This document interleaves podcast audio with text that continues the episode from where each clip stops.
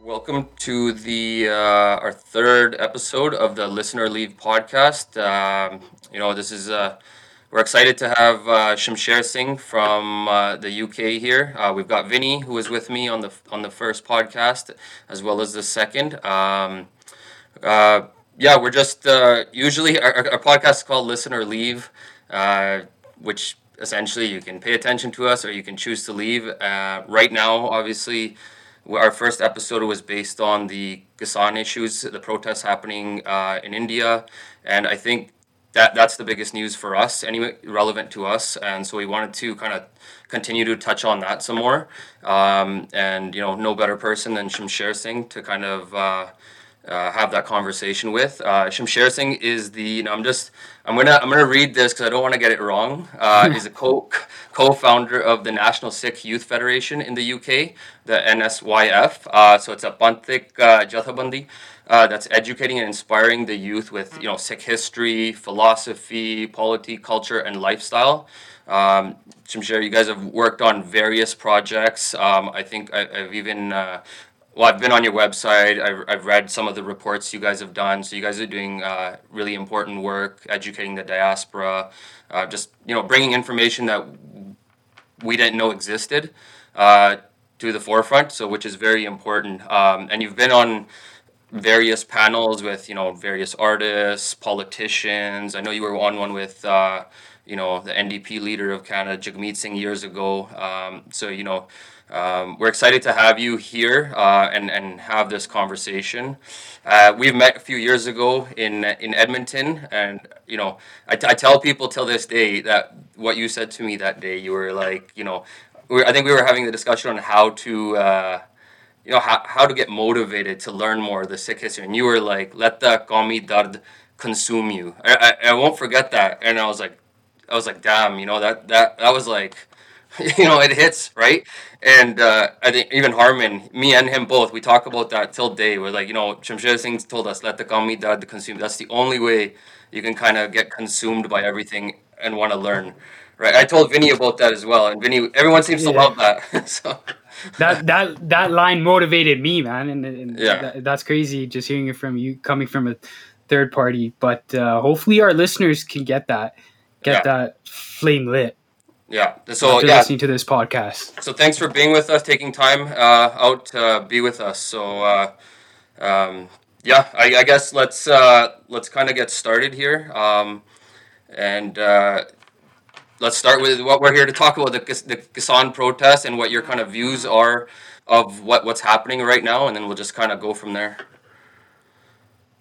Well, firstly, thank you so much um, for having me on and all, all those kind words. Uh, it, it means a lot, trust me. Um, but yeah, like this um, this eruption that we're seeing right now um, has been there under the surface for a really long time, and it's come out like at different moments at like Bargari, where there's BLB happening, you know, during the Rajoana um, movement, um, you know, and like now recently with the Kisan thing um, there's been like these real kind of palpable moments where like the rage of Punjab that's like there under the surface erupts. And now this eruption has been unique and it's been different. Um, you know, it's got a, it's got an edge to it.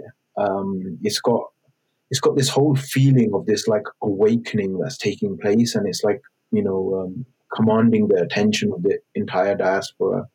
Uh, so like all of our eyes, our attention is like on Punjab right now. Um, and this has been building for a really long time, you know, like this is like part of that same, um, uh, that same anger, that same rage, that same, um, you know, desire for freedom, for to fight against like any kind of imposition on Punjab that we've seen like from like you know the 80s, you know, onwards. So there's a, there's a lot in this eruption. It, it it didn't just occur out of nowhere, right? Mhm. Like it's part of um, So, so, so, so when you say that, like, it didn't occur out of nowhere, right? Like, um, I, I guess that's kind of again why we we're, we have you here is like we want to explain that because we have myself and Vin, we have people that say, "Oh, it's an it's a random like issue to do with these bills that they've passed, or it's a it's an all India." But you know, it's it's about Sikh history, and it's a it goes it stems from Sikhi and Punjab and the relationship with the center, and obviously we we want to kind of let you know people listening kind of educate them on on how that is and why that is, and so yeah, like you said. Yeah, I mean, like, so what's happening now, right? It's it's not just about economics or um, about farmers. Um, you know, although like you know, Delhi's uh, attempts to like sell Punjab's land and you know um, a lot of other regions um, to multinational corporations, that has been like the immediate flashpoint of this resistance. There's a much deeper context to uh, uh um, to this. It's about the fascist government um, heading an Indian state that's been w- working to culturally assimilate the subcontinent um, and bring all power uh, into Delhi and to centralize everything. And that's, you know, you hear that like in um, Kanwar Grewal's song, right? Like, Pecha Pegya Center. Like, there's, there's this, um, there's an awareness of what this conflict actually is. And it, you know, you're hearing um, like through all the songs, and the, the, the folk songs are like really key because they capture a lot of people's feelings, right? They resonate, right? um, and that resonance is there in those songs that like this is you know um, a, a takkar, a clash with Delhi right now that's happening and the Delhi takkar to the Delhi Sarkar um, you know before you'd only hear it in certain circles where they talk about Tanashahi like you know imperialism but now like that's become like much much more widespread in terms of language so this battle that we're seeing this recent eruption is part of this um, you know push to uh, push back against Delhi um, you know, when they're kind of, um, you know, encroaching on Punjab continuously, and they're doing so with like the backing of, you know, all of their kind of Western, so-called Western powers. Um, and this like latest economic policy is tied within this larger project to create like a subdued, um, homogenized um, population, right? That's t- uh, like that's helpless and subject to the whims of the Hindutva state. So this is where like Modi's talking about one nation, one language, one market. They want to bring everything under this, you know, oneness. And what that oneness is, like we don't get to define it. it's not Echo and God. it's not that oneness. This oneness is like you know. Um, Hindustan in it, Hindu Rashtra in it, like that's the oneness they're talking about. Um, and you see that as well, like through all of their rhetoric, right? Like everything that the Indian state says is like, um, you know, is drenched in that, you know, um, from them imposing Hindi, from them like, you know, giving preference to like Hindi majority um, states, like, you know, um, with like yo- the rise of Yogi Adityanath, right? Like this, yeah. like super fascist, like like he's like called he's, he's, called for violence openly towards Muslims. Like this is, I think he's it's the most populous state in India, right? That he's yeah. he's leading. The guy's a nut job, plain and simple. Yeah, pretty much, pretty much. I mean, he's made some like really. I think I think the politically correct people call them inflammatory speeches, right? But you're talking about like straight up riling um, right wing Hindus for them to commit violence and atrocities um, against like lower castes, against Muslims, against Christians. Mm-hmm. Um, so like this, uh, you know, this this it runs deep, and what we're seeing now, yeah. like in, you know, is is a manifestation of this deep um, it conflict, and you see it with like you know their whole like you know uh, demonetization policies, um, you know the taxes that they're trying to impose, um, undermining Kashmir sovereignty, um, the whole Ram Mandir issue. You know all of these um, you know are just reflections of the the characteristics of, of Delhi. And so this isn't just like about economic policy the bills in isolation, although that is the immediate flashpoint. Um, you know, and they're they're trying to a lot of like the kind of Indian media and like the Indian kind of like political commentators are trying to declare this as like a, a secular morcha, right? Like it doesn't have religion to it. Um, one yeah. one voice. Go on, sorry. No, I was gonna say yeah. Like when you say that, like what what do you say to like myself and Vinny? Like I said, we have people come to us and they're like, you know, stop making it a Sikh issue. Stop making it, uh, you know, a religious thing. Like, what do you say to someone like that? Who who comes up, who comes to you and says that. Yeah, well, like a buddy of mine. S- sorry to cut you off there, but uh, yesterday I had this conversation where he's like, "It's it. You have Haryana in this. You have UP. You have different states. It's not just Punjabi Sikhs." Which which is right? true. It, it, it is it affects exactly. They, they have some points there. Yeah. but like obviously I think uh, you know me and Vinny have had this discussion too, but I, I think it stems from Punjab and Sikhi. So like, what what would you say to someone who came and said that to you? You know, without obviously you can go into like we can you can I'm sure you can have conversations for hours, but like you know someone who doesn't have that knowledge of Sikh history, like how, would you respond to them if they came to you and said that? Um, like definitely, like you can't take Sikhi out of it um, at all. Um, you know, like you know, it's people like I think one, one guy, um, you know, just Singh from your your, your guys' country in uh, Toronto, he summed it up and he was like, you know, people here, they're not coming here being inspired by Karl Marx, right? They're inspired yeah. by Guru, Guru Nanak, and yeah. that's like visible. I mean, like there's nothing I need to say on that. You just need to listen to actually listen to the people in Punjab that are that are marching and hear their inspiration. You know, hear what inspires them from like young kids um, to like elders all talking about the same inspiration, and it's like Sikhi. Um, you know, it's the they talk about the Shahidi of um, the gurus. They talk about like Punjab being the land of like you know the gurus and the martyrs. They're marching under the Nishan Sahib. Um, so which, you can't. Which which uh, I know. Just I heard your your last podcast uh, with on beers and veins, which which was you know good on them for having you and having that discussion. But uh, I think Vinny was it? What's his name? Rajewal Rajewal was the yeah. the Kisan Union leader.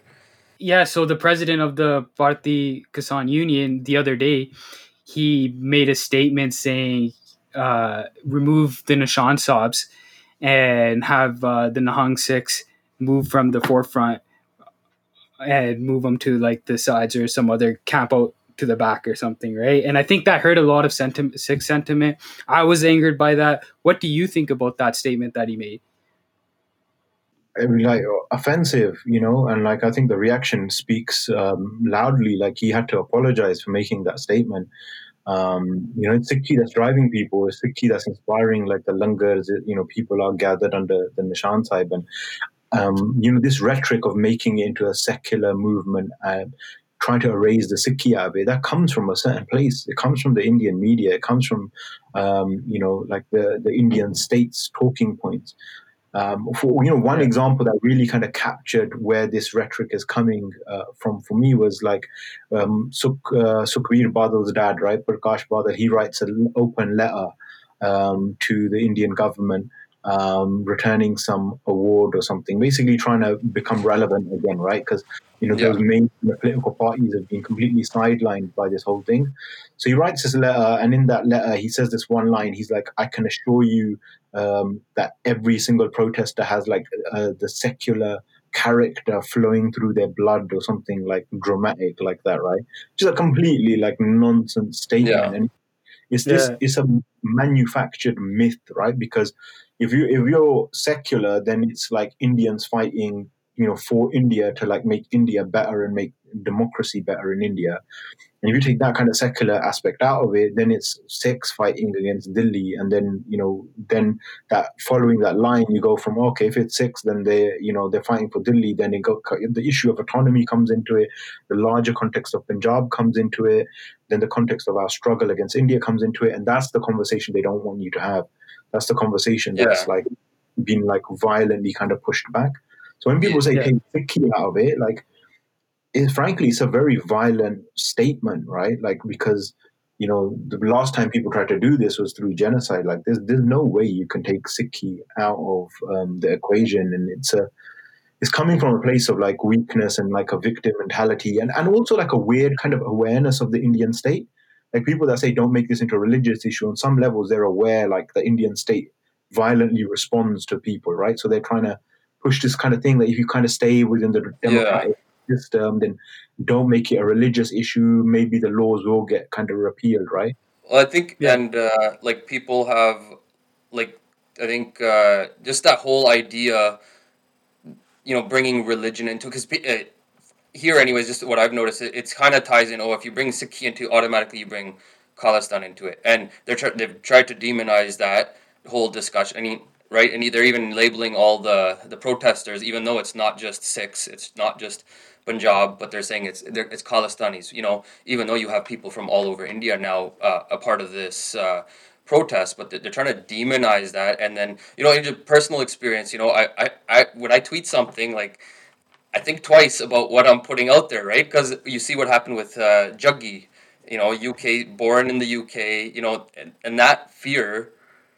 I mean, it sits there. It may not openly sit there in the forefront, but you think twice when you're doing something, right? And they've they've done a good job, I guess, of you know instilling that fear into people. Um, so you know, I think a lot of people when we have that discussion, that's in their heads, and so they're just like, "Oh no, we don't even want to touch that. We don't even want to like let's just stay away from that." Right?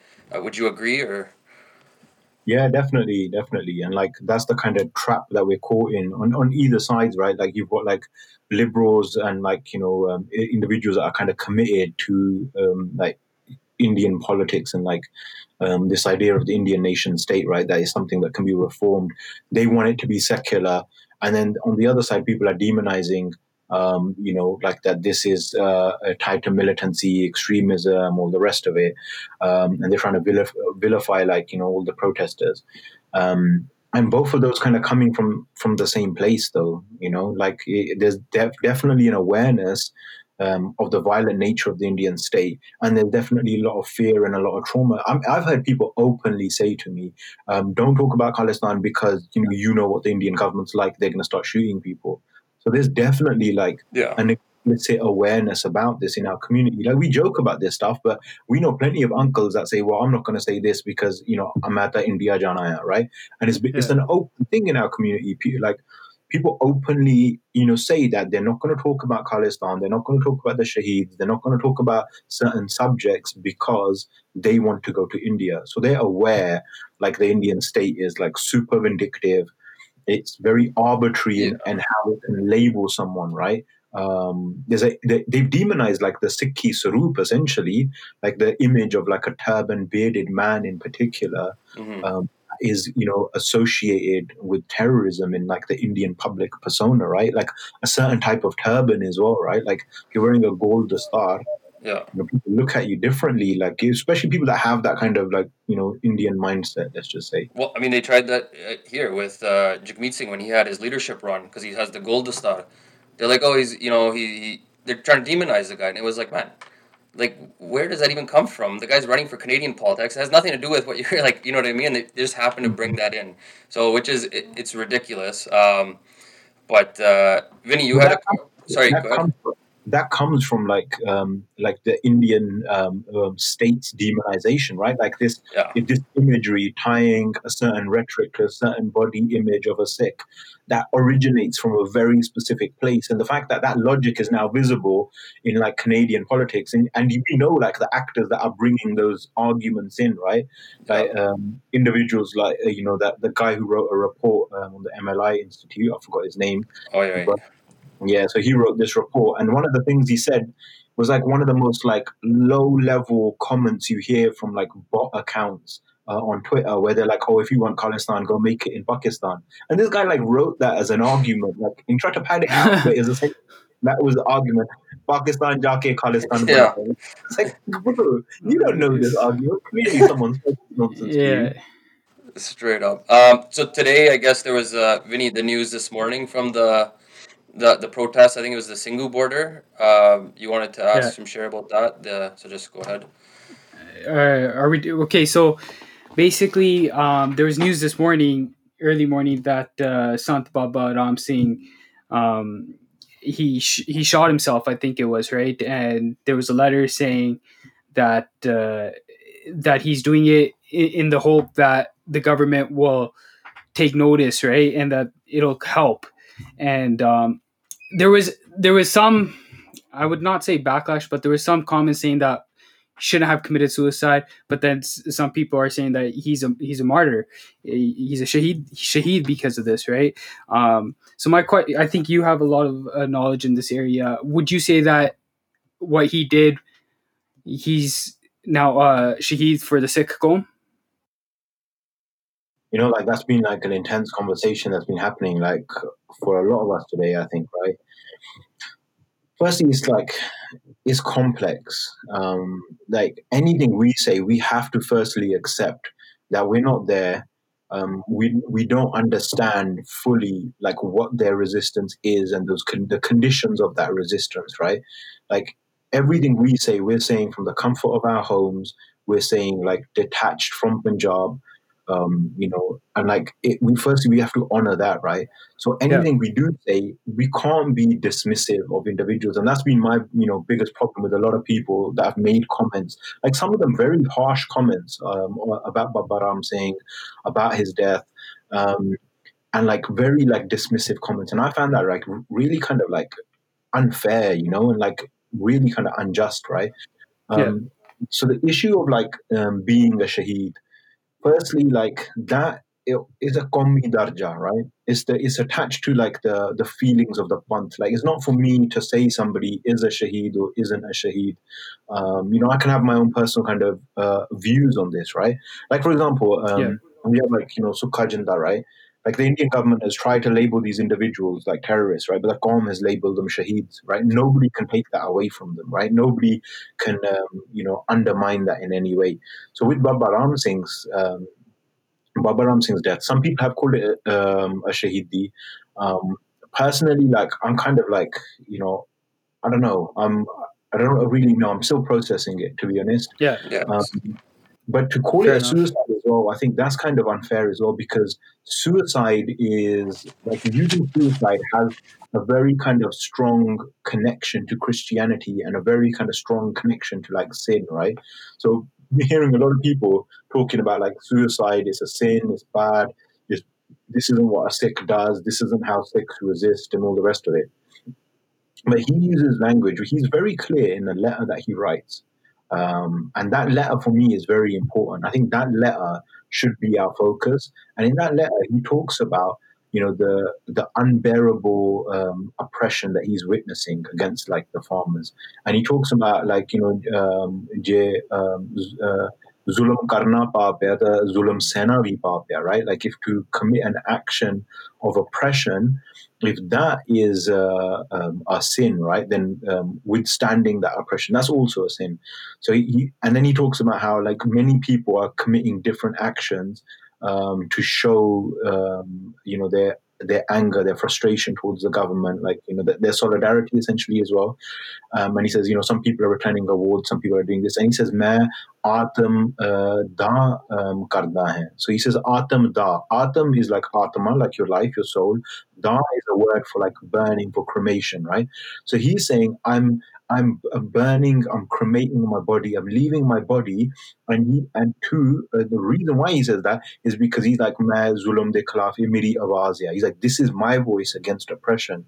So like, if you look at his words, what he's saying, what he's thinking, like, it's powerful, right? There's, you can't that away from you know this individual. And so some people are saying, oh, maybe it's a mental health issue, and like I think personally, I think that's that's another unfair thing as well. Yeah. Right. Look at his words. Look at what he's written. Um, we have to go by that. And then there are like you know uh, examples in our history as well where um, you know um, people have like sacrificed themselves, right? So if we look at this through a lens of sacrifice rather than a lens of suicide, I think is the conversation slightly different. When we talk about suicide, especially from like a, a government perspective, it becomes a very kind of like um, rigid conversation almost, right? It becomes about like questions of right and wrong and like what's acceptable, what's not acceptable, and I think that is like it's a it's a it's a harsh kind of framework to look at this situation. Um, you know, and other, other people are talking about, oh, like you know, um, uh, you know, him doing this doesn't bother the, the government, and like they don't care about it, and you know, but at the same time, like clearly the people that are kind of undermining this as a non-Sikh kind of action, somebody who's like mentally weak, you know, couldn't hack mm. it wasn't brave enough or something like that. That for me is like, you know, then clearly you're just as indifferent as the Indian government to this individual, then, right? Yeah. Like, what has his like sacrifice in this moment? Like, what can we take from this? What can we learn from this? Uh, like, what is it asking us to do? So, like, yeah. Um, and, and obviously, you can like he's left a note, so you kind of have to kind of take, take, that into consideration. Take, take take from that what you can. Like, uh, you can't just brand everything as oh, like you said, uh, from a Western Judeo-Christian lens and say it's suicide, right? I mean, it's it's very different. Like you said, we're sitting over here detached from Punjab or what's happening on the ground, so it's very hard for us to. It's not fair for us to judge. plain and simple, right? So Yeah. uh, yeah, because we've had we've had some heated conversations this uh, this morning in uh, what WhatsApp groups about this you know this news, and you had like so we, we were like, oh, we've gotta ask Shamsher, you know, his thoughts on this because it just happened, right? And we just found out this morning. So, um, but I guess I, another moment from our history, right? We have like um, Sant Fateh Singh, who is like this Akali leader in like the the seventies or whatever, right? And then he goes on. He makes this promise for the Punjabi Suba movement and like the demands of the Punjabi Suba movement, like for Chandigarh to become part of Punjab, for Punjab's linguistic rights and all the rest of it. And the government's not listening, and so he decides to do an ardas and says that he's gonna keep a fast until the death. Um, and then if he doesn't like, you know, um, and then he's gonna basically uh, burn himself to death, right? If the Mhm. government doesn't into the demands. Indira Gandhi like convinces him that she'll listen. She obviously doesn't, then backtracks. And then Darshan Singh Pheruman, he calls out Sant Fateh Singh and he said, Look, you've done an ardas to do something. You said until the government doesn't change its, um, you know, until this doesn't happen, you're gonna, you know, have a fast until death, right? Um, and like he then takes it upon himself and he says, You've done the ardas, now I'm gonna take it upon myself to fulfill that ardas. So then he takes a maran varta, right, like a, a fast until death, um, in order to Yeah. like fulfill that. So it's it's a complicated area. Um, it can't be like it can't be black and white. There has to be like nuance Yeah. the conversation. There has to be empathy as well. hundred percent. And I think just getting back to the protest, like going back to the protest, how you said it, it's not black and white. There, there's like it's, you know, it's very simplistic to see something oh right and wrong. There's so many things happening around, and with with the whole, uh, you know, Punjab being for me, this feels like. I- feel as if though this is just uh, you know uh, another attack on Punjab, another attack on Sikhs, and now essentially you know they, they can't send their military in and take our lands. So economically, they're annexing our lands by implementing these uh, new ordinances, uh, impoverishing the people of Punjab, and eventually the Adanis and the Ambanis are going to control this land, who are aligned with Modi. Right? That's that's how I see it, anyways. Um, so for me, it was like, okay, you know, this is this is huge. This is so important, and I think. I think I think like you see that with people like uh, just the way people are you know protesting the way they've been Delhi. You guys got La- like Lakha Sidhana. He's he's every you know I, I listen to him because he makes a lot of valid points and uh, Deep Sidhu is another guy that connects with the youth uh, or guys maybe like me who don't have that extensive knowledge of Sikhi so this is kind of like an entryway but like it it, it's it's just so much more and then it, I guess it all stems from like partition the Punjabi Suba movement You like you've said the the water issues. Uh, me and Vin both just watched uh, Final Assault uh, the, the documentary um, and it and it t- kind of touched on everything but like the pani issues you know you've you've taken our water. I think Punjab is the only state in India that doesn't have distribution rights over its uh, river waters. I don't know if, if I'm wrong just correct me but that's my understanding. So I think 75% of our waters are diverted to like Rajasthan. Um, I think they're even trying to send it to Gujarat now uh, Haryana and and we've got water issues and that's our land. That's like we're in you know agricultural state and you know we all we all hear about the the Pani you know Dunga ho gaya they're putting the bores in three four hundred feet like they're saying we're going to be a desert and now you're coming after that that very land right? You've taken the water you've you've trying to take our language you're trying to take our faith and now we're going to take your land right? I, I I can't see it any other way uh, and you know people try to say well look at it this way. I'm like I, I can't because there's so, there's so much history there and it's just been a constant barrage of like slow attacks one thing or another right? So um i'm sure you would agree on this too right? Like uh, i mean you, you have to go back into history and you know see all these things and maybe you can touch on on these issues in more detail of how that's kind of built up to the situation we have today i guess Yeah, I mean, I, I think like a lot of people would agree with you. I mean, it's, they're clearly on the streets of Delhi, right? Because they they see it how I guess we're seeing it, right? Um, and and that's been one of the kind of threads of the narrative of the Indian state is that these farmers are uneducated. The problem is that they don't understand the laws, um, you know, and you know that's been part of the kind of outrage as well when like you know. Um, that the protest and this kind of movement has been quite tenacious and quite organized and you know they've had like you know pizza and like foot massages and like gyms set up and you know, they've got tents set up and everything, and like, and I think that's part of that kind of this outrage that the you know the conservative Indians are feeling that why is you know this protest um, so tenacious, you know. Um, sorry, I'm just hearing a bit of interference. I don't know if that's me. Okay, but yeah, so like that's been one of the kind of outrages, right? Like, why are these guys like so tenacious? Why why do they speak English? Why you know why aren't they these uneducated, you know, simple village folk that we've kind of heard about, right? Um, through Bollywood, that the stereotype that they're used to, they're used, they're used to this like aggressive, irrational Sardar or like this happy-go-lucky Sardar character, right? And they and they're not seeing the caricatures; they're seeing how we see Punjab. They're seeing this courage, this resilience. They're seeing like a power, an attitude of like defiance, right?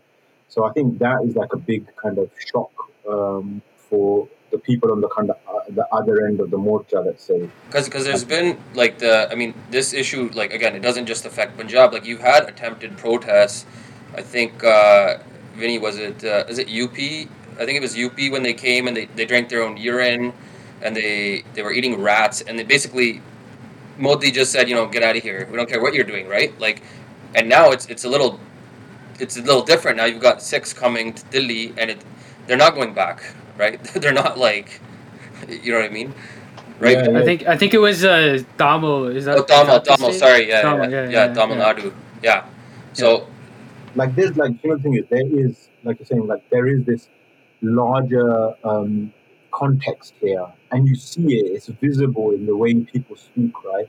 So when people talk um, on these stages, when you have these like powerful kind of moments of oration, when like you know, Punjab Sikh is kind of narrating, you know, what's brought them to this point, you see all of those issues come up, right? Like, you know, our bully, our pani, our development, our autonomy, and the demands keep kind of building, right?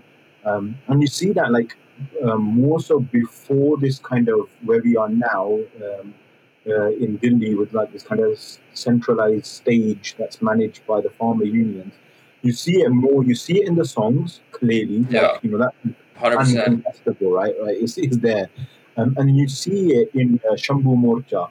So Shambhu Morcha was that kind of the a parallel space that was created.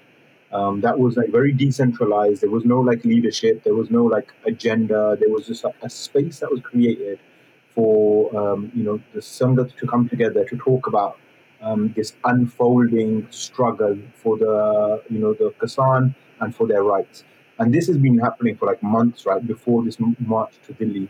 And that's where this mobilization towards Delhi comes from. It's from Shambhu Morcha because the farmers' unions they didn't want to march um, to Delhi. They, they, they, they, they didn't want to go to Delhi. No, nah, they didn't want to go to Delhi because they don't want a conflict with Delhi. Yeah, because um, they're they're like, you know they're comrades, right? Am I right for the most part? The the leaders of they, these unions they're diverse. They're a diverse bunch. Some of them are comrades. Some of them are like you know very like kind of um, uh, very kind of rigid in their like political ideology. They, they don't want to be part of it. Um, and yeah, definitely that's part of it. But they're they're a, they're a diverse group.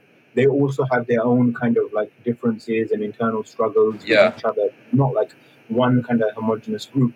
Um, and the same way with like what kind of came from Sh- uh, Shambhu, like that's where like Deep Sidhu, Lakha Sidhana kind of emerged like these two powerful voices amongst others as well. Other voices became quite prominent and powerful within Shambhu Morcha. And this what, kind of.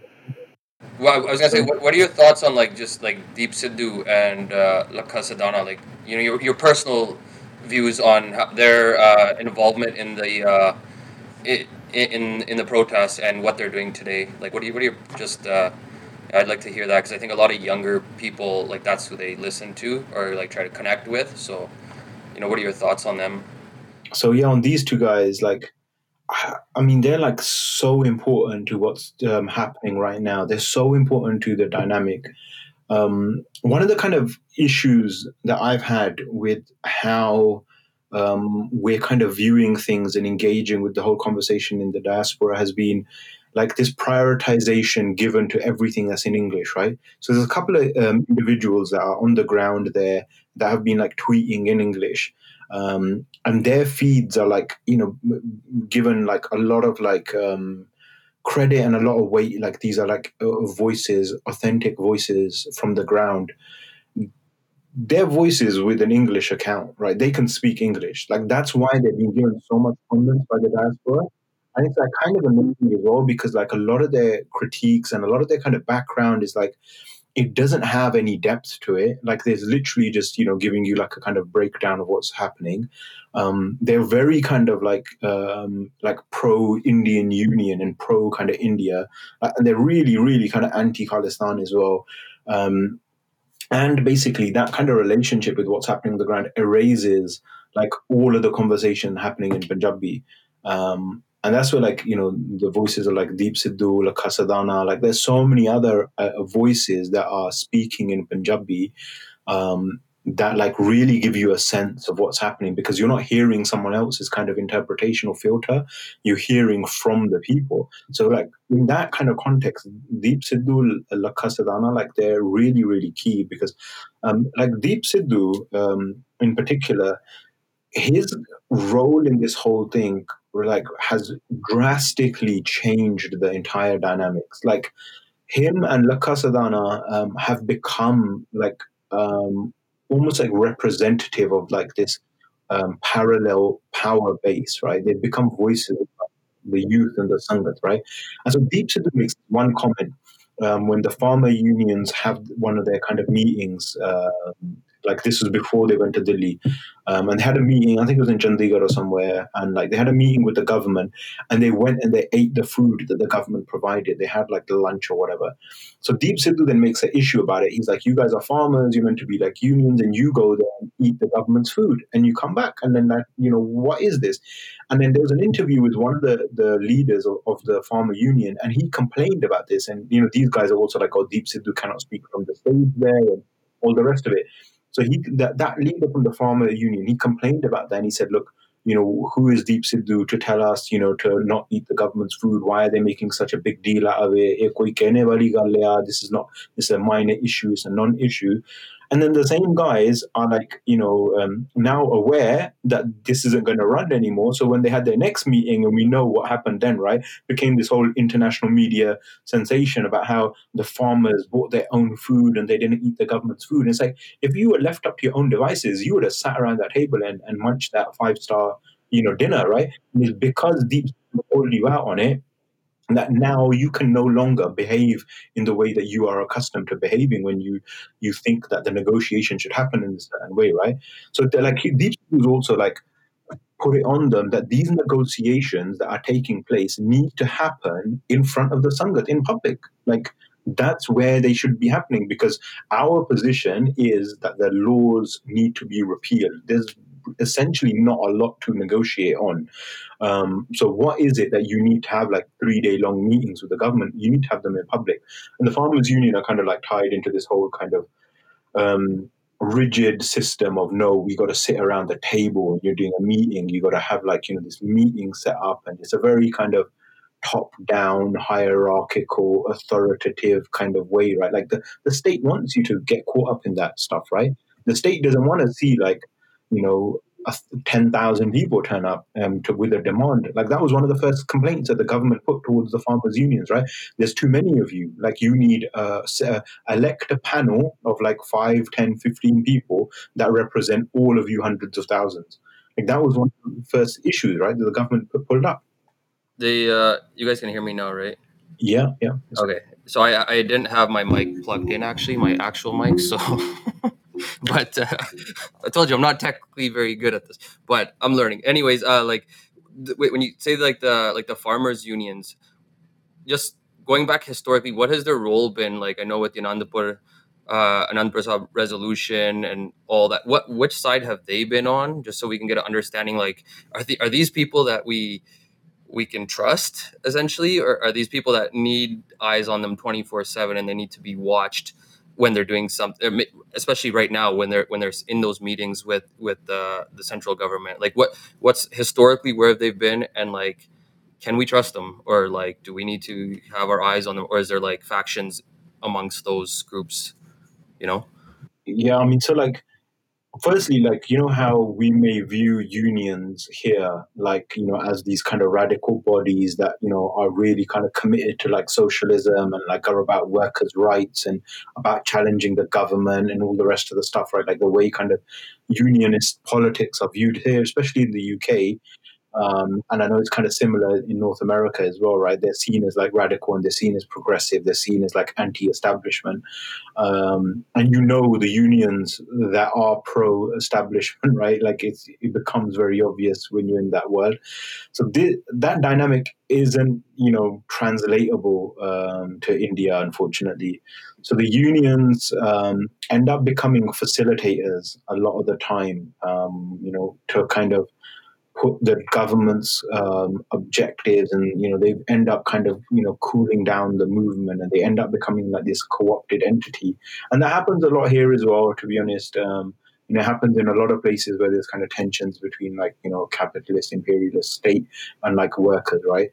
Um, so when the unions kind of fail in, in their role it results in like the stagnation that we've seen over the last like 35 years um, when it comes to punjab. Um, you know the farmers issue issue agrarian issues water right issue the issue around the msp um, issue around like karja maafi like debt um, forgiveness for like farmers none of these issues have been like successfully dealt with by the unions in like So- the, so- 35 year history. So what have they done? like, you know, what what good are they essentially? Like, do, do they have a role to play still? Like, you know what I mean? Like, what is their purpose then in all this? If they haven't been able to deliver, like, we see the state of affairs in Punjab, especially the agriculture sector. Like, you know, people say, "Oh, the Green Revolution," but you look into it. I mean, that was probably the worst thing that could happen to Punjab, right? And we're feeling the effects of it with cancer, stillbirths, uh, suicides. You know, the pani issues, and uh, you mentioned this. eh, Yeah, you mentioned this in your the last one I was watching, but which I didn't even know was like you know some of the crops like the nut is not indigenous to Punjab. Like we shouldn't, and that uses so much more water, Yeah. which is drained. Like you know what I mean? Like that. Like, and I learned that. I was like, what the hell? I, I had no clue this like that was the case. Uh, I've been always like, oh, the Green Revolutions, we're the you know the granary of India. Like we're yeah, but like look at us now, right? Like, and so what have these unions done? Like, if they haven't done any, they clearly haven't done anything. That's from my, from what I can tell and what I know right now, right? I, I think that you wouldn't be alone in that sentiment. Um, you know, um, they, their role has definitely not been as confrontational or as effective as it should have been. Um, you know, especially when it comes to like these two kind of clear issues. One is like the MSP, so the minimum support price, which is like a subsidy, uh, yeah, subsidy price set by the Mhm. government for crops, um, and that isn't paid like on a regular basis, like for all the time, pretty much. If you're a farmer, you're not getting the MSP. You're getting less than the MSP, round about the MSP, but never the MSP, right? Um, so the farmer unions haven't been successful in that. They haven't been successful in, um, you know, eliminating corruption from the APMC Mandi system, whatever it is, right? Like the, the government-backed kind of marketplace. Um, they haven't been successful in um, securing like uh, regulations around pesticide use. They haven't been successful in um, preventing the draining of Punjab's like water table. They haven't been successful in raising their voice against like the introduction of like high yield seeds and like you know the mechanized farming that's like kind of undermined Punjab's agriculture. Um, they haven't been successful in like you know the, the main issue of like our pani right our water rights. So- so they haven't been successful in anything. it seems like. yeah, and, and the debt and the debt. Right? Right. One of their issues was like um, to get the farmers' debts forgiven that they had taken loans from the government when their crops have failed or their crops had been like um, hit by a while back. Sure people might have seen it on the news. There was a cotton crop. Uh, it was like a cotton belt um, farming in Punjab. There's a lot of cotton as well, and that Yeah. was hit by a pesticide. Uh, sorry, it was hit by a pest, and um, you know a lot of that crop um, was essentially like Destroyed. um, destroyed. Yeah, um, and like you know they they couldn't get like the debt marked for for those farmers. Um, so like they they've been like, and it's harsh. Like, and I don't want to be like you know that critical of the farmers unions because Yeah. I'm sure they they're operating within a, a system that wants them to fail yeah. you know, at every opportunity. But at the same time, if it was up to the farmers' union, we wouldn't be in Delhi right now. they would have settled. They wouldn't have stuck on this demand, which is now the Sangat's demand. Yeah. Like the farmers unions are essentially they're they're in a position of leadership, but they're not the leadership. They're not the leadership. They're not the leadership, and that's clear. Like I mean, like when Gurdas Maan gets refused to speak on stage, a very clear, like you, that's undeniable, right? Like it's not the it's not their stage. You know, that was, you that was great. That was great. I was very, you know, Yeah. I was kind of torn. I kind of felt bad for him at the same time, but I, I get it. I Well, we, well, we grew up I get listening to his music. It is my dad's favorite Yeah. singer, and he's he doesn't even want to hear it right now. So when I bring it up that Gurdas Maan's cut, he's just like he turns the other way. Right? It's hard for him to, to see uh, to understand that. But uh, you know that's no good. for me, man. That he is this guy's chilling with KPS Gill, so I'm like, yeah, damn yeah. right, Yeah. sit your ass back down. Yeah, it's like you're done, bud. You can't. uh You just you, yeah. and that that goes back to show how powerful well how big Lakha Lakha and uh, Deep are getting because Lakha called him out I think and that's where a lot of people are like yeah Gurdas Maan you know what no screw you Yeah, and like, and it shows as well, right? Like, what Lakha and Deep, um, the role they're kind of playing, the kind of the position of leadership that they're in, they're not uh, acting like we are leaders. For them, their role as leaders is to empower people. And that's what the best type of leadership does, right? Like, so it's not like Lakha is now the repository of knowledge and he is the authority. Like that's amongst all, all the Sangat, right? He, he Yeah. he's sharing that knowledge. Everything he's doing, he's doing in the open. So uh, the Lakha's position is the position of the people around him and yeah.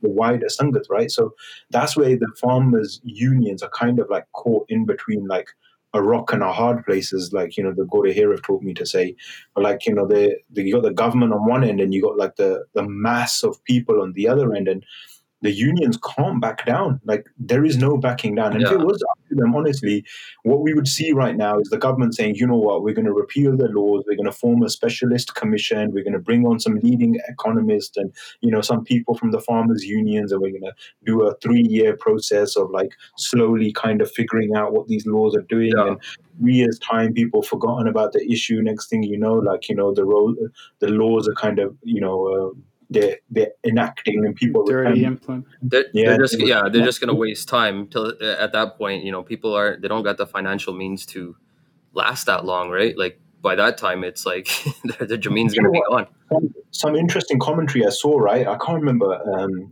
who it was, but it was like a, um, I think it was like a, uh, an Indian kind of journalist, and he was talking about how in um, Bagh, when like the Muslims were pro- uh, protesting against the CAA laws, the, he um, he was like, you know, Delhi was dealing with like these urban, um, you know, people like workers essentially, right? yeah and they like these they couldn't protest for like weeks on end because they were like literally they need wages to like survive and he's like now you're dealing with people that aren't urban uh, urbanites right? You're dealing with like you know jimmy yeah. You guys are come with six months food right? They they, they it's a different game. They don't work nine to five right? Like you're a jimmy Dar, like it's a different lifestyle. You're not like tied to a desk where you know so you got to turn up and clock in and get paid right? You're- yeah you're harvesting you're a se- you you're you're dealing in you're working in seasons right Yeah. not Absolutely. and, and that and that's and I think I wanted to actually ask you about like or just bring that up is like the importance of land ownership, right? Like, because otherwise, I think I, I this is another comment somebody and he wasn't saying it in a insulting way, but he was saying like if this happens, like we're gonna be the ones going to Bihar and working. Like you know, the Mhm, Biharis are mhm. coming here and doing these works because they, they're not able to. Uh, um, you know, they don't have land. They don't have that at MSP. yeah, yeah. where y- yeah, they don't have that ability now. And he goes, that's going to be the state of Punjab if this if this if these ordinances continue. Like we're going to be going to uh, Bihar then, right? like, to do the, this is the thing right so couple of issues right like firstly um this has been happening to us for a long time that's why my family who's a land owning family and has been for generations my mom left punjab to come and work in a factory here in the uk and there's so many of our parents that we left punjab um, to come and work in like lumber mills and drive Mhm. taxis drive trucks right and like like work as cleaners and like do any job that you could get right like when my dad came he worked as a janitor right so we they did any job that they could get they left punjab they left like that lifestyle they left their land um, because of this forced migration, because like it became very difficult to secure a future in Punjab. And there's some people that decided to leave. There's some people that decided to fight, and there's some people that decided to stay, right? Yeah. And like to kind of make do with the situation.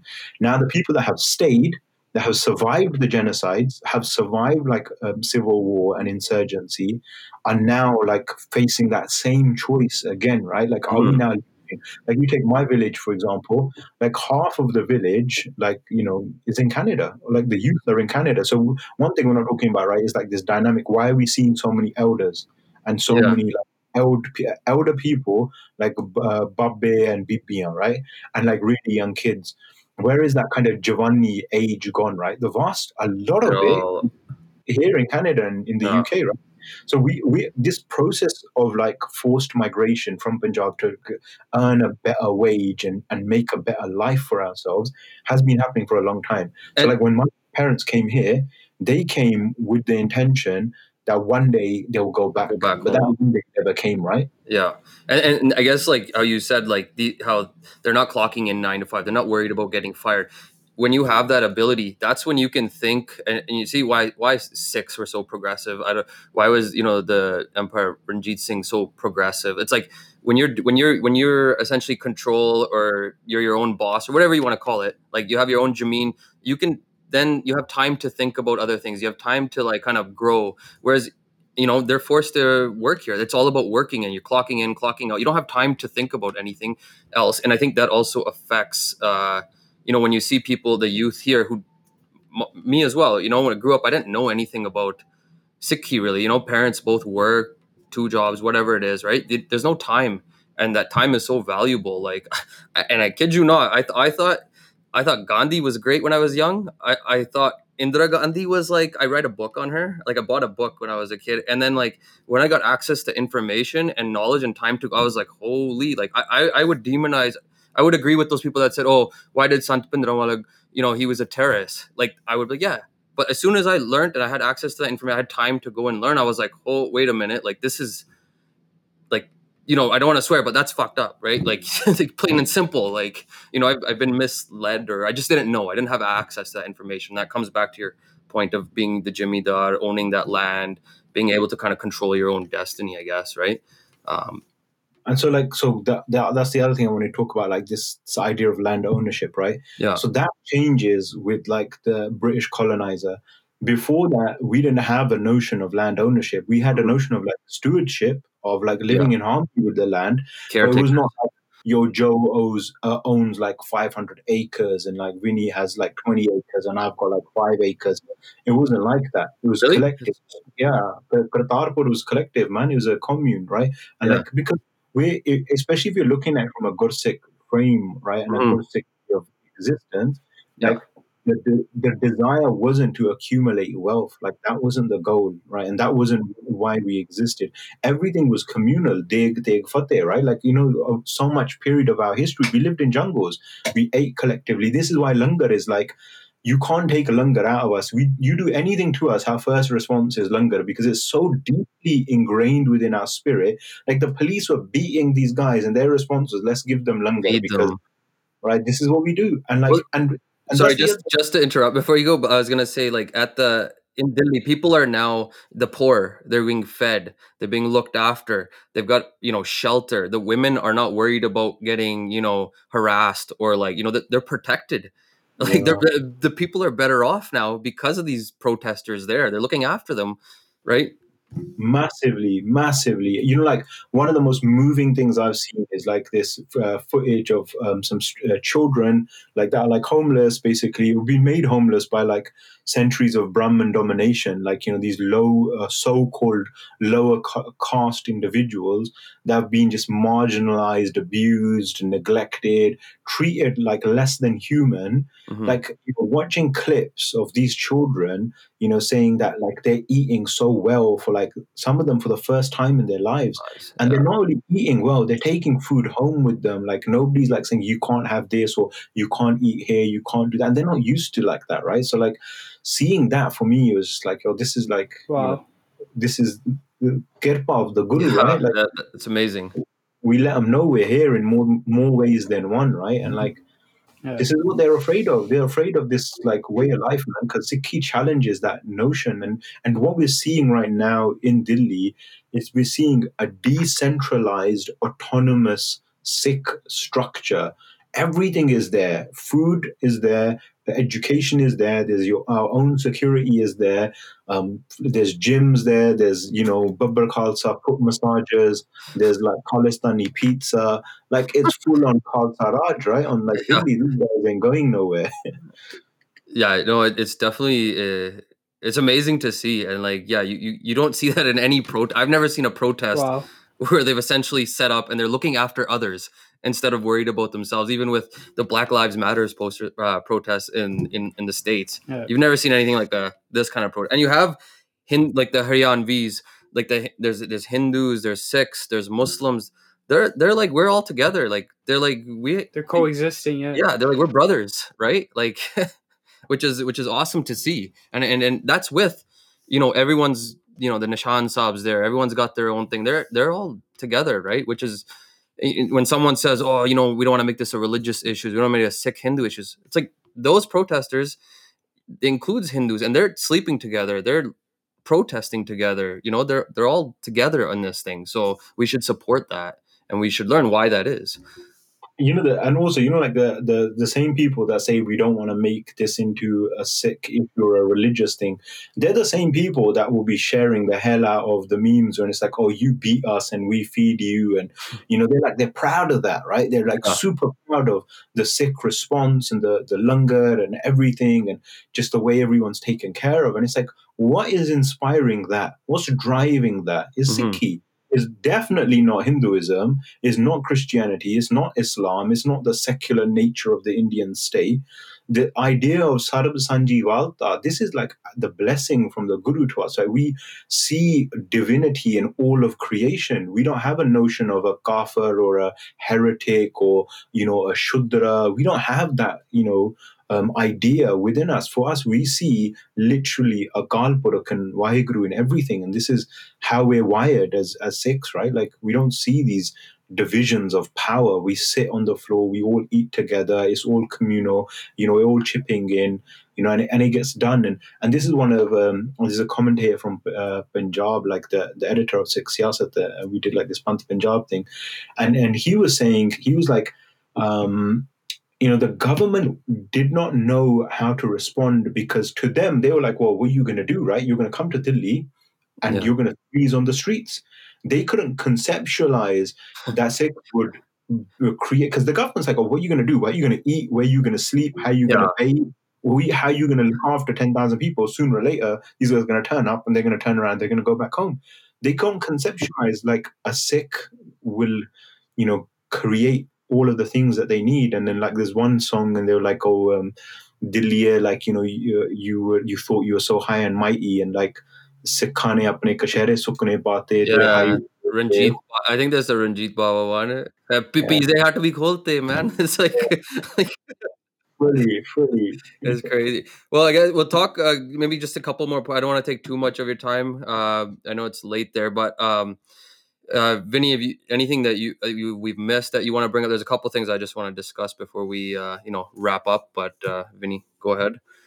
No, man, it's uh, I'm actually learning a lot, man. I've uh, it's an honor to have Shamsher Baji here, and uh, yeah, yeah, yeah. It's uh, no. I, guess like uh, before we wrap up, and then uh, Vinny, you can tell you can tell Shamsher how happy you are to have him here. Let me finish up. yeah. no, um, go ahead. Go on with your questions. I guess uh, one of the things is like, how are you? How do you the the response in the diaspora and you know people doing these car rallies, people, it, eh, you know, even just post like people. I, I notice on my social media, people who have never posted anything Sikhi related, every day there's something to do with the protest and whether it's a protest, but you see sometimes there's like Sikhi, like it, all the Sikhis in the protest, right? So you see these things. Like, what are your views on uh, the response from the diaspora and you know the the generation that's born in in whatever you want to call it, the West? Like, what? How do you feel about that so far? And then where also do you think like what more can we do and what should we continue to do? I guess to kind of support this uh, movement. So like, what's been happening is like really kind of checked us, right, in a in a really big way. I feel because I think before we were like caught up in our lives, a lot of people were, um, you know, they're caught up in their kind of own kind of individual pursuits and like, you know, Punjab is like something that's far away, something that's maybe backward, something that you know there's a relationship with through like um, consuming, right? Like culture, music, or you know, or a touristy kind of relationship for a lot of people. Mhm. Uh, but it's really kind of checked us and it's reminded us of who we are. Like we're Sikh and we're from Punjab, and like that means something to us. And and I think that thing, what it means to us, we've seen like all over the world, wherever there's like a Sikh population, right? They've they've made it known. They've made it known. They've turned up at like you know the Indian embassies from Mhm. Vancouver, Toronto to you know uh, UK to like Germany to you know wherever, right? Australia, all over the world.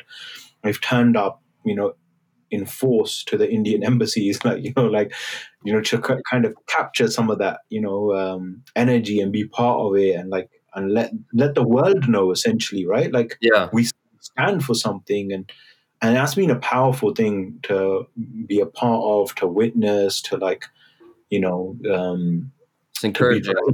yeah, it's massively encouraging, and because because Yeah. your guys is like you guys the your, your organization i mean essentially you guys are educating uh teaching people about sikhi the culture and right this is kind of i guess like it's put it into it's like nos right it's accelerated everything so it must be encouraging for you to see that just that whole process just accelerate and then the work you guys can do with the nsyf as far as educating people right it just accelerates everything so i mean it, mu- it must be really encouraging to see that um I, I'm inspired by it. Like I got like cousins messaging me about like things who never even cared to ask about things, and it's like this. Oh, I'm gonna look into this. So it's like, and then even for me, it's like I Vinny as well. Like we, we were just wanting to learn more, more, dig into it deeper, and see where this, you know, learn our history, learn who we are. And you can even tell by our uh, by our first podcast uh, where we started talking about the Kisan protest, right? And uh, the amount of response we had, it's like people are actually interested in people. Yeah, we, we Right, did we did people- th- with the second one we did we just talked about which which the original purpose of the podcast was to get together and talk nonsense, just the boys, right? That one is like not even close to the, the one where we touch on the Kisan protest, we touch on Sikhi, like people are messaging, people are ex- like, you know, they're, they're happy to see that discussion happening. So, you know, it's, it's, uh, it's good to see. It's, it's really good to see. And hopefully, like, what do you do? Do we just keep going? Like, how do we, me sitting here, Vinny sitting here in Canada, like, what, what do we do to keep, like, do we just keep doing what we're doing now? Like, what, what's the next step?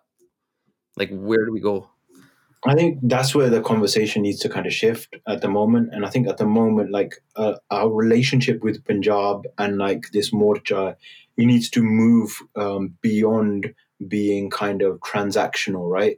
Like because we're in the West, we value ourselves and our lives and our time and everything more, right? We just think we're better um, because this is what white supremacy has taught us. We're closer to the West, so we must be better, right? So you know that needs to change like massively. Um, you know, we need to like center like Punjab. We need to center those voices. There's like incredibly powerful work that's happening there that has been happening for a really long time.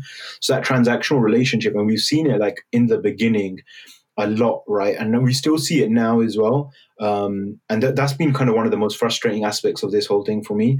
Um, you know, is this whole thing of like, you know, turning the Punjabi Kisan into victims and being like, oh, you know, our poor fathers and like our, you know, withered old people are walking around getting beaten by police and they need money. Let's give them blankets. Let's give them like socks. I don't know, like whatever, like, you know, people in the West think that that's what they need. And they're like, yo, we've got six months of food. We've got like our Rajanya, like, you know, we're good. We don't really need like monetary resources, right? Yeah. So then people have started like, you know, going above and beyond that and then donating to like charities. And the charities are like, look, we don't need like money, right? Because it becomes like an easy thing to do, Yeah. right? Like, I've given Yeah. some money, I've contributed, I've done something now. Um, more than that, we need to like change our relationship with the Punjab. We need to make it much, much deeper. Um, and then the other thing is like, we've seen like, um, a lot of kind of expressions of solidarity from politicians, like, you know, from Sikh backgrounds, um, you know, all over the world, like, you know, the NDP there, like, you know, Labour Party people here. Um, and they've made these kind of like, you know, statements of solidarity. Yeah. What That- we that- haven't seen, Sorry, just uh, I'll just I'll let you finish up, and then I wanted to touch on that point with the the government response from the West. So I'll let you finish, and then we'll just I'll, I guess I'll ask my question after. for sure. So, but what we haven't seen is explicit condemnation of the Indian state. Like that's what we need. Like it- we need to create the pressure where you know these politicians, these individuals that like claim to represent the community, um, you know, feel that pressure from us as the grassroots that you guys need to say more. You can't Say just express solidarity and be like, oh, that's it, I'm done. It's hashtag Sikh Lives Matter, hashtag Farmers Forever. Like you can't, you know, that's not enough. You need to explicitly condemn India. You need to talk about the context, like that's really important. Um, and also like the language, right? And that's been another one of my frustrations as well.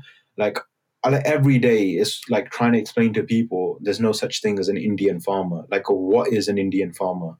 Like, you know, I don't speak Indian, I don't wear Indian, I don't eat Indian, I'm not from India, you know, I don't have Indian culture, right? Mhm. Like if somebody asked me to speak Indian, I'd find that offensive, right? Because I speak Yeah.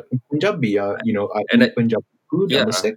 And you and I think a, a lot of people in India, whether they're you know it's got 18 official languages, how many dialects? Like you you drive two hours east, you've got different culture, different food. You go two hours south, north, west, right? You, it's like essentially it's it's a subcontinent. It's just a conglomerate of countries uh, put together under one umbrella, right? So even the people there will tell you like the Tamils want their own language. Everybody's got they're trying to protect their own identity and their cultures.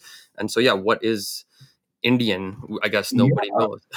Totally, right? Like, like that, the word comes from the imagination of European colonizers. They see like a bunch of brown people and they're like, well, you guys are Indians. And they go to like North America and they're like, oh, more brown people. You are also Indians. So, like, it, it's, it's a completely made up term, right? Like, from their imagination.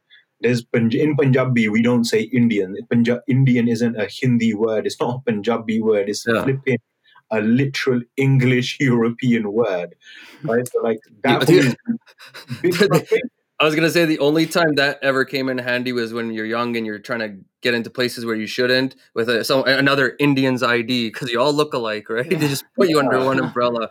But uh, that's where it comes from, right? Like that thought process, right? Like so for me, that's been one of the one of the big frustrations is like Yeah. watching organizations, particularly here in the UK, like Sikh organizations that have been, I have personally told multiple times, stop using this language of Indian farmers. Like, you know, they're like, but it's all farmers in India and everybody's resisting. It's like, well, that's not the reality. You know, the Punjab, Punjab's farmers are on the vanguard. Every picture I've seen in every newspaper talking about Indian farmers has pictures of our elders, of Sardars. yeah, You know, like every picture I've seen, like in the international media. So this a notion of like Indian, you know, farmers, Indians resisting against Indian laws, like it erases like so much. So like that's a b- big one, like holding our orgs accountable on their terminology, because Yeah. that's a big thing we can do here in the West is like narrative, right? Yeah, like holding it down and and I've seen like you know like um, Rupi Kaur's article came out today where she talked uh, she centered like Punjab like specifically and she and that's a big thing because she has a big audience right? Yeah. This is the poet. yeah, you Rupi Kaur the poet right? Yeah. I mean like her article was good. Like you know it, it touched a lot of bases. And for me like it made one uh, omission that personally like you know it's like a political thing. Um, you know she talked about um Sikh genocide so like she labeled the entire kind of period from like the 80s to the 90s as like Sikh genocide um and that kind of erased all of the resistance of the Khalistan and Mhm. you know, I don't know what her own kind of view is and like what her kind of politics or where she kind of stands on that or how she sees that. But like, you know, to kind of like label that entire period a genocide is it's a massive disservice, you know, like um and, and like it's, Yeah. it's it's also another Yeah. kind of point of frustration because Sikhs weren't just being killed; they were fighting back. There was yeah. huge amount of resistance, yeah. and and that resistance, you know, if we're talking about bravery and courage and uh, standing up to tyranny, then like you know, Indira Gandhi is like you know, oda number Yeah. So I mean, I guess that's like that's the importance of having these discussions, right? Someone listens to that, they hear that, and they, they've maybe never heard it before. Now they're going to look into it. So just continuing the discussions, keep bringing these issues to the forefront uh, are super important. And just lastly, I wanted to uh, you kind of touched on it, but the response from the Western governments, specifically, we're in Canada, you're in the UK, you have uh, I think it's your foreign minister Dominic Raab or whatever his name is. I, I, don't know if I'm saying it right, but he's in Delhi right now, um, you know, negotiating with the Indian government. And I saw an interview, uh, I think it was on NDTV with him, and uh, you know, the guy interviewing him is just like, oh, you know, you got these Khalistan. He doesn't even. He, he just kind of oh no you know in the UK we have to let people peacefully protest like he's calling like he's not even saying anything he's there negotiating he's they're not Khalist or you know I'm not, but, but the pro, the protest itself, it's not Khalistani protest. So it's like he doesn't respond at all. And then even here, just grow, um, expanding on that, like in Canada, specifically to the Liberal parties in power, we have a lot of Sikh MPs, as I'm sure you know. I don't know if they can't or they won't. They, they, they do their blanket statement, they tweet it, get some retweets, and you don't hear from them again. You know, and, and that's not all of them. There's some that are, you know, more. Uh, openly you know supporting the protests but uh, it's just discouraging to see it's like we're in these positions of power is are we just there as like pawns like do we not have any real power uh, and in the uk there's so many Sikhs do we not have any power are we just like you know you, you start questioning or thinking like what what is that is, is are we just there as a showpiece i mean like we're not visible to them at all like you know um I say like we're a hyper visible, invisible minority, right? Like even though we look so distinctive, you know, we, we're Indians. Like we don't have like that political clout. Um, we because we don't stand for our qaum in the way we should, right? Like people know about Kashmir's struggle because Kashmiris stand for their sovereignty. People know about the Palestinian struggle because Palestinians stand for their sovereignty. You know, what do people know about Khalistan is like, you know, it's terrorism because the Indian media's narrative is so dominant and and the people that do stand for it, like, you know, are very, very small in number, um, even though they're very vocal. They're very small in number, and all of our kind of people that break into the mainstream they distance themselves from this and they don't take those stands, right? And like our Sikh organizations in particular, they don't take those stands. And all of the Sikh organizations that we have right now in the diaspora were formed like from WSO in, in uh, Canada to like you know the federations and the councils that we have here in the UK, they're yeah. all formed explicitly to advocate politically for Khalistan. Like mm-hmm. that was in the founding thing on WSO's charter. Like you know, for here, you know, we got um, organizations that were formed um, you know, that kind of uh, went into that um, place of political representation. Mm-hmm. They were all formed with this explicit agenda of like representing the six political issues. Primary amongst those was Khalistan. So like that level of demonization has like seeped into our community. So of course we don't have that political clout because when this stuff happens, you know, as our own community, they're saying don't talk about Khalistan. It's like yeah, the time. This is the time to be talking about imperialism, colonialism, the conflict between Punjab and Delhi, the vindictive nature of this conflict, how this is part of a larger struggle, how, like, you know, Punjab's very existence has been at threat for decades, um, how we've lost our um, sovereignty, and so we've lost our autonomy um, mm-hmm. through, like, you know, uh, uh, more than a century of colonial occupation and now the occupation of the Indian state. Like now's the time to talk about it. But our Sikh organizations what they want to do is just like they want those retweets, man. That like honestly, they, they love them. They yeah. love them. Yeah. You see them, man. They're like you watch Sikh organizations, right? Like soon as like a celebrity says something, then all of a sudden these Sikh organizations will start begging their their retweets and they'll start begging visibility from those celebrities by like tagging them in and like you know directing content towards them and and otherwise they don't even know who these individuals are. Like you know, there's no uncle sitting in you know flipping uh, uh, one of these Sikh bodies here knows who like you know these rappers are talking about these Sikh issues and stuff. Yeah. Right? They just want to jump on it because they want like um, they they just want to be like in that space and to, to speak they, but they're not saying anything and that's mm-hmm. been a problem for a really really long time so until we have like a political lobby that has teeth to it that like you know um, demands stuff from politicians and makes them di- makes it difficult for them you know actually formulates a political agenda um, you know, until we kind of get that, we're not going to um, get that type of engagement from these politicians because you know, India has more to offer than we do. Like Britain is straight up, man. Britain is ruthless. Like this land of colonizers is the one of the most ruthless places uh, uh, on the face of the earth, man. These guys will go to India That's in the crazy. midst of a pandemic while they're beating the shit out of our elders on the streets and go there, you know, with a, with their begging basket looking for trade deals, man. They Clearly, don't don't even care about the optics. Like even optically, at least go later on. They do not give a shit. Honestly, they could not give a shit. They know that the Sikh lobby here is so like um, fractured that all it takes um, for them to win the Sikh community over is do an event, invite a couple of prominent people in the community, eat the samosa, take the pictures with it. them. And that's it. And that's all it takes. And our community, well, not our community, the leaders, the so called leaders of our Yeah. community will literally sell out everything for that. And then they'll be like, you know, Sardi Gal Jaldi, we're in a process of talking and discussing. And, and what you see is zero material progress. Like, let's just take the last 30 years as an example, 35 years. Now, I have to go much further back than that. The last 35 years, the biggest event in recent Sikh uh, memory in, um, is the attack on Darbar Sahib. Britain sided with India to sell them Westland attack helicopters, and they sent the SAS to train Indian troops to take part in the attack on Darbar Sahib. They were giving them different guidance. They're like, why don't you land a helicopter and kidnap Sant Jarnail Singh, and all sorts of advice they were giving them um, to, in order to secure a helicopter deal. And like that's the biggest genocide we have, right? Like in our recent memory, and Britain straight up was a part of that. Um, and they can and be, be, beyond that as well, larger like military training programs, sending weapons to India, you know, trying to secure trade deals, and the same thing's happening now. You know, like there's very very little change, and it's not a it's not a question of one party like the It's Labour Party. Ins- it's policy, it's institution. I saw Tan, what's his name? I don't know if I'm saying his name. Tan Dhesi, the MP. He asked Boris Johnson. That guy just looked like, first of all, he didn't shower in the morning, and then he he's like, oh, it's a matter between India and Pakistan. It's like, bro, what are you even talking about? Like, oh, you're Right. that like aloof that you don't even know. Yeah.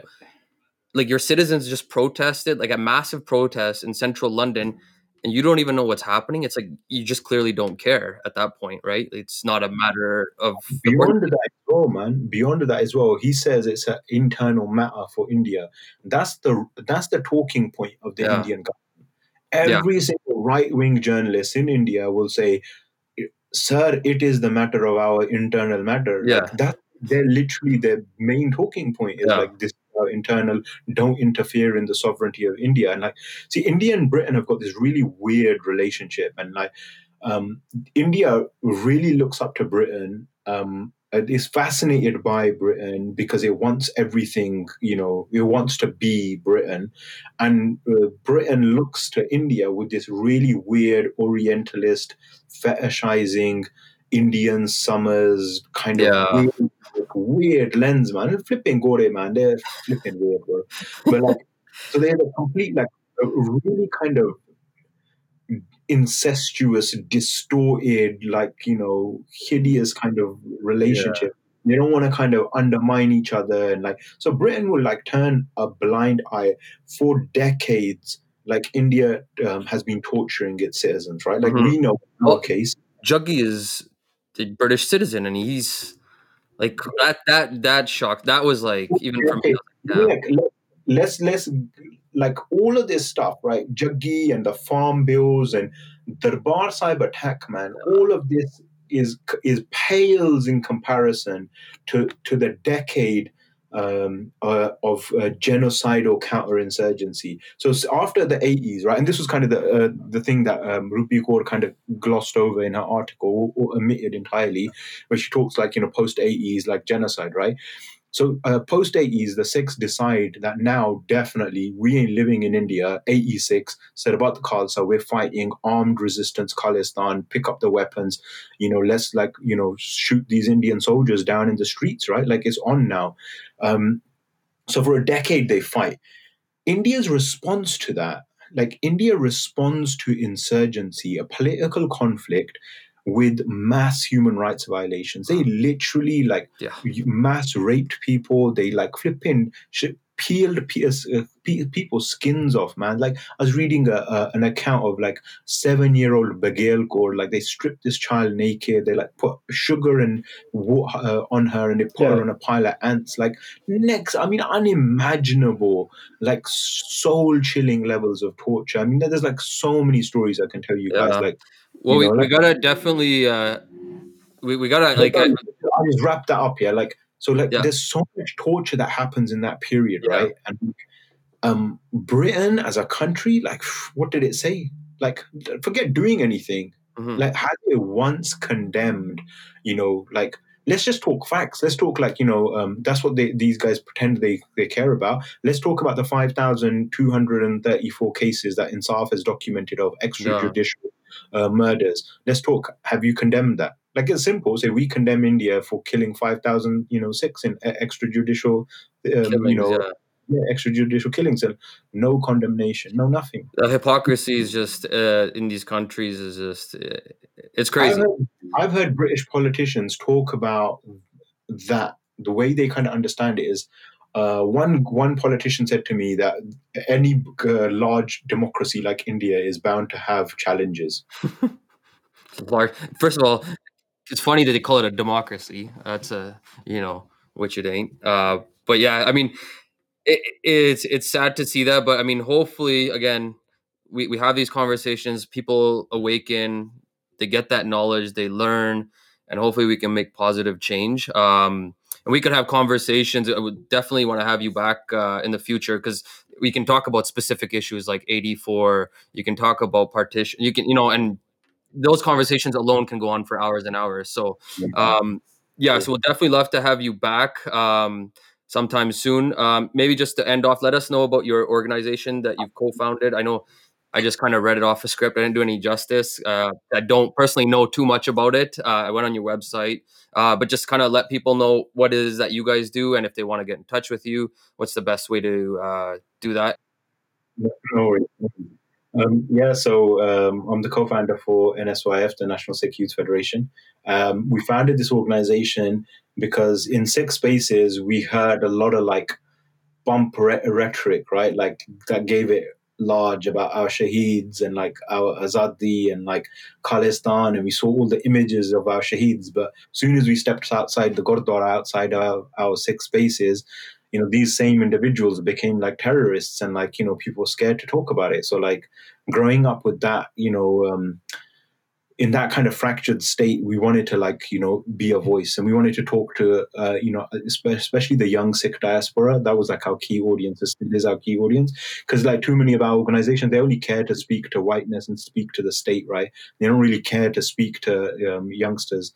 Um, so that was like kind of our main uh, founding vision and our, our, our purpose. And um, we've gone on from there. Like now, I'm currently working with the newly founded Khalistan Center as the program director there. Um, so yeah, it's been like you know the focus of our organization. It's been the focus of like my my work, my life is is about like our struggle, is about our shaheeds, about Khalistan, about like you know um, raising that voice, I suppose, and you know um, raising it as powerfully as we can, essentially. Yeah. Like this isn't something Absolutely. that should be mocked or demonized or trifled with. We're talking about the liberation struggle of the Khalsa Panth in it. So, um, yeah, so it's taken us on a very, very interesting journey. And if anyone wants to get in touch, you can check out our website, nsyf.org.uk, drop us an email at info at nsyf.org.uk. Um, we're kind of slow to respond sometimes, but we do get back to people. Sounds awesome. good, Vin. You you can do your goodbye to Shamsher now that you were doing ten minutes earlier. No, it was it was it was it was absolutely great to have you on, man, and, and learned a lot. And I hope our listeners will listen to the full thing, and and hopefully we'll get you back on to teach us some more things. Perfect. Uh, so yeah, thanks for everyone to listening in on the Listen or Leave podcast. This will be on Spotify. Uh, in a day or two. Um, and then we also put the video version out on YouTube. So have a listen, educate yourself, learn, support the Kisan protest, learn about Punjab, learn about Sikhi. Um, and just yeah, let's just keep moving, having discussions, and then hopefully in the near future we'll uh, we'll have uh, Shamsher Singh back on to just keep continue discussing Sikh issues and uh, yeah, just continue educating people and helping uh, the community grow. So uh, thanks again, Shamsher, for uh, coming on, making time out uh, for our podcast. Um, and we will, uh, yeah, good good day to everyone. One, one, one.